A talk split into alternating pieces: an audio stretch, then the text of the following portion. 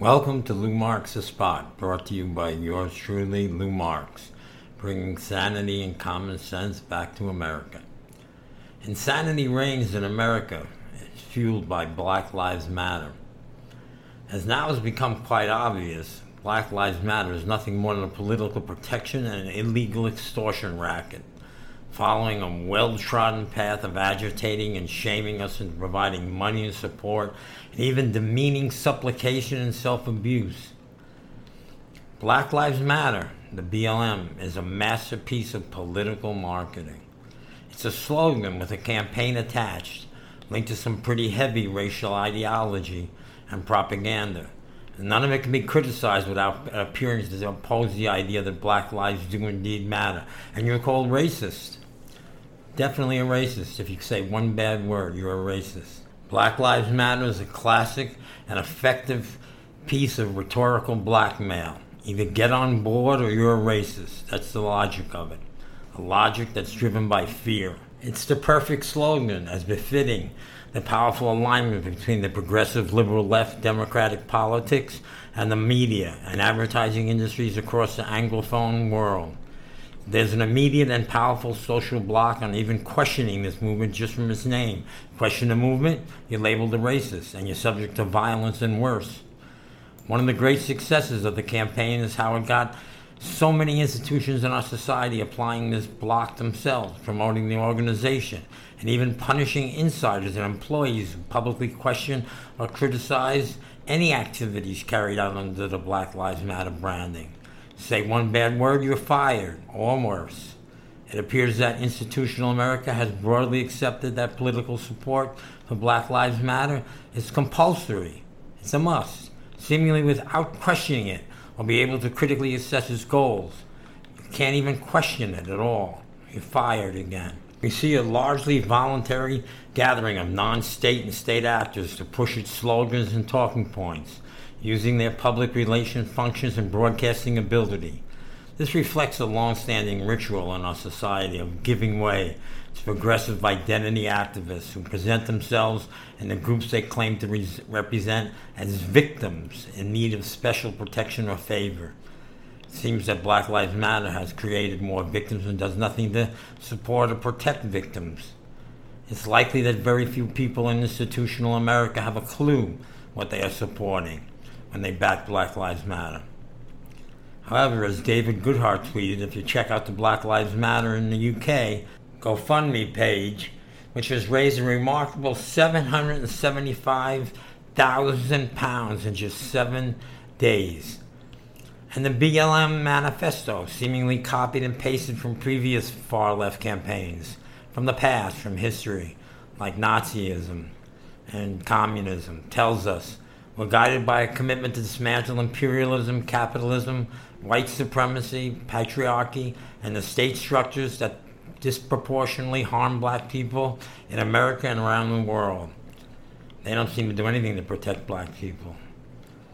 It says it will spend the funds on political lobbying, but despite the millions, the tens of millions, and maybe hundreds of millions they've raised, nothing is accounted for.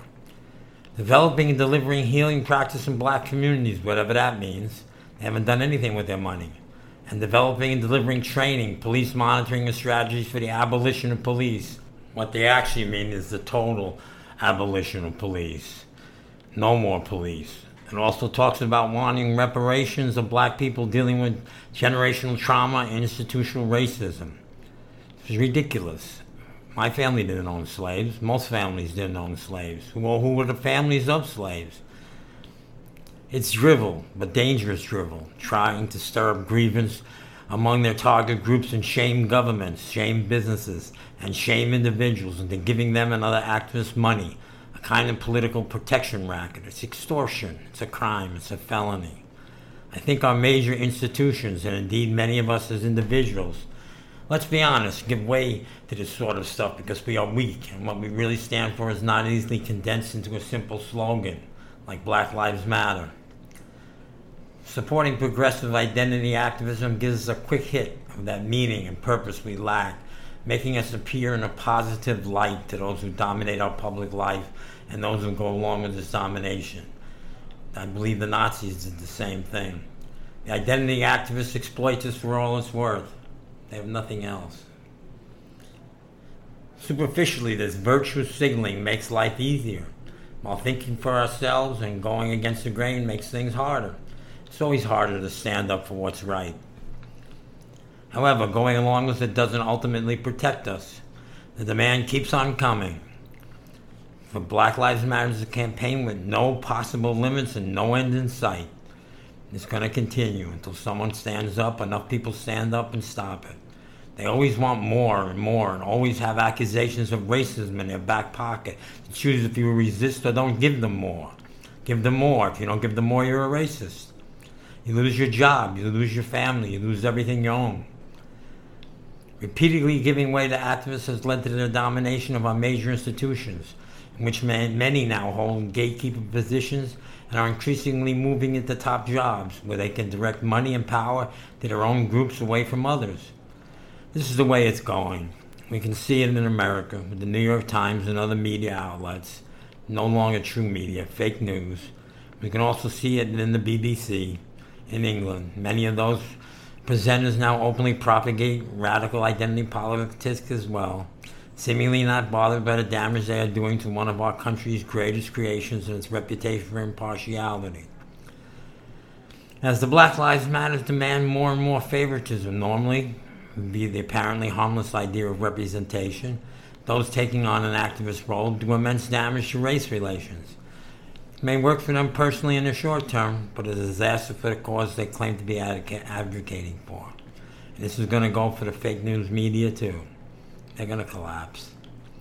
After all, racial favoritism in the form of conventional white on black racism is what this movement is meant to be opposing. Favoritism is ultimately toxic for trust in organizations and society as a whole. By promoting more and more of it, to the extent that they and their cause appear untouchable, Black Lives Matter activists, their ignorant celebrity fans, and the weak and naive institutions that indulge them are creating the conditions for resentment to thrive. And thrive it is. Social Democrats must resist, resist this and patiently explain to people it's never going to happen what is going on whenever we get the chance and encourage people to think for themselves rather than be browbeaten by activists. Not only browbeaten, but physically, people are physically beaten. Perhaps the saddest irony of Black Lives Matter is that its program, if implemented, would unite black and all other lives and the harm done to them. We're up against it, but that's all the more reason to try. Slavery is still rife in Africa. Black people are victims of terrorism and war in Africa. And gay people are thrown off tall buildings in the Middle East. People are imprisoned in camps in China for thinking. Why are these atrocities not mentioned by Black Lives Matter? Why? Because it does not fit into the Marxist identity politics agenda that they use for destroying the culture of the West in America. They just want to destroy America. They don't care about black lives or anybody's lives. The problem is we're currently at a time when our government, institutions, and polite society is utterly in the thrall of Black Lives Matter. They're gushing over it.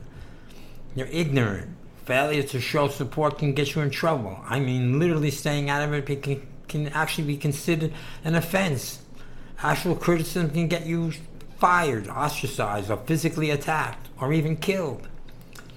This is a terrorist organization, and yet it continues. Somebody has to put their foot down. We have to put our foot down. If government won't put our foot down, then people have to put their foot down. In such a climate, how on earth do we apply that pressure? We're an entirely captured society. They are minor- a minority, but they're the establishment now.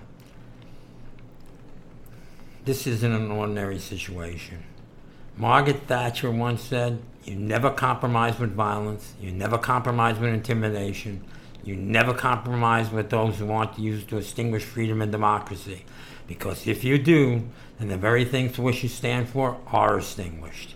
And she's right. These people, Black Lives Matter and other people, activists and terrorists, so called activists that are actually terrorists, they won't go to countries like Korea and Russia because they couldn't get away with what they're getting away with here. They'd be shot, not with rubber bullets. We were easy pickings because we were bent over backwards to show we were not racist. They can attack the police, and the police can't fight back. What happened to the police? The police are supposed to establish law and order. there are black people that are racist too. In fact, there's some form of racism in most cultures. We cannot have a lawless society. It is said that more black people are stopped and searched and more are arrested than white people. I believe there possibly is racism in some police, but not all. Instead of putting the numbers out there in graphs as comparison to white people, it may help if someone put a graph out there why they were guilty of a crime, and there would be justification of the arrest. As much as I believe some racism still exists on both sides, this is America with Western ways and standards, and we don't believe that we should allow our country to be torn apart and changed because someone demands it or some organization, especially a racist, anarchist organization like Black Lives Matter. Perhaps we should start calling the race card ourselves. They don't want us to fly our own flag. They don't want us to have our own national anthem. We speak English, but sometimes other uh, nationalities speak their own language, even when born here. we don't have a problem with that. But if our heritage is going to be stripped, then that can work both ways. I think personally, we have come a long way. Going about the slave trade was disgusting, but it was also hundreds of years ago. We all start going back in time. There'll be countries at war all over the world. So let's sit down and talk and compromise on both sides, not all one sided demands by Black Lives Matter. The majority of children in this country get the same education, black and white. If someone wants to do well, then attend school, put the work in, and that goes for everyone. But don't not attend school half the time, come out with nothing, and demand a job way above your capability, and then when it's not given, say it's racism. The older generation of this country have good work ethics, black and white, but younger people want it all on a plate, both black and white. The millennium children. The slave trade argument is utterly absurd. Irish people were not slavers, for example, but Muslim slavers for hundreds of years attacked Ireland and kidnapped people. Should Irish people receive reparations and say Irish lives matter? Or Italian lives matter? Or German lives matter? Ridiculous. It's all irrelevant now. Germany was bombed almost out of existence after World War II. Half its men dead, and yet was a superpower again in 20 years. So blaming a 150 year old history for failure is preposterously stupid. Black Lives Matter started in America based on false premises of systemic racism, which there is no none, no such thing here, and black people under attack from racist white people. Here's some reality based on undisputed FBI and ONS statistics. Black people commit violent crimes at five times the rate of white people. In race on race crimes, more than 90% are black on white. Police officers are 18 and a half times more likely to be killed by a black person than a black person is by police officers. Black people are overrepresented in real race hate crimes where race is the factor in the rape, violence, etc. against other races, and whites are underrepresented. Approximately 0.015% of killings of black people is by the police incredibly small number. The, the killings of police by blacks is much, much, much higher. And consider the enormous amount of violence coming from black people. It's not a surprise that a few die unnecessarily, horrendously, and unfortunately, but it happens. The cops are having millions of interactions with black people, millions, tens of millions, hundreds of millions, because there's so much crime, and occasionally it goes wrong when things get violent. But the majority 99.9% are fine. Black Lives Matter doesn't care about black people under the surface. If they did, they would have been more worried about David Dorn, the 75 year old former police officer who was murdered during the riots, and all the other black people killed in the riots, and the young children as young as three years old, five years old, seven years old, 15 years old. They don't care about the 99.99% of blacks killed who were not killed by police officers. They didn't care that over the weekend George Floyd's tragic death, about 19 black people were killed in Chicago alone, in one city, one weekend. They don't care that 70% of black homes are fatherless. They don't care about the abortion rate in black communities. They don't care unless they can pin it on a white person. And people are sick of this nonsense. America is sick of it. The majority percentage is sick and it's dangerous and they should be sick of it. Black Lives Matter gains support from naive people with disingenuous use of statistics and often outright lies like the mainstream media, like Don Lemon of CNN, like Cuomo, like all the rest of them. Black Lives Matter keeps talking about race, which we have stopped doing years ago. But it makes money for grifters and fuels anti Western narratives. However, if they want to talk about race, it's all people who should feel disgruntled. I would hope by now that it's clear to everyone that the protesting, rioting, looting, vandalism, and anarchy and murders that has gripped this nation has nothing to do with justice for George Floyd. Nothing. Absolutely nothing. It's over. It's done with. Black Lives Matter doesn't care. It has nothing to do with it anymore. The destruction of statues, the desecration of American monuments, the tearing down of the history of America. It doesn't have anything to do with ending racism. Nothing. Actually, it's the complete opposite. It has everything to do with promoting racism. It promotes division, promotes racism. But this time, it is racism against white people. It's, you have to apologize for being white. You have to be sorry. You have to make amends for being born white. No, I can't help how I was born. Black people can't help how they were born. Should they be? Should black people be ashamed and apologize for being born black? They should be proud. Everyone should be proud and happy and accept the way they were born and make the best of it. It's about the false narrative that white people are evil and must be punished for the crime of being born white. It's no one's fault.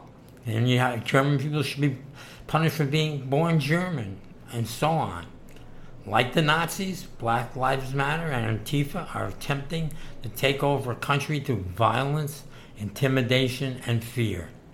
They want to erase our history, disrupt our way of life, and then control our future.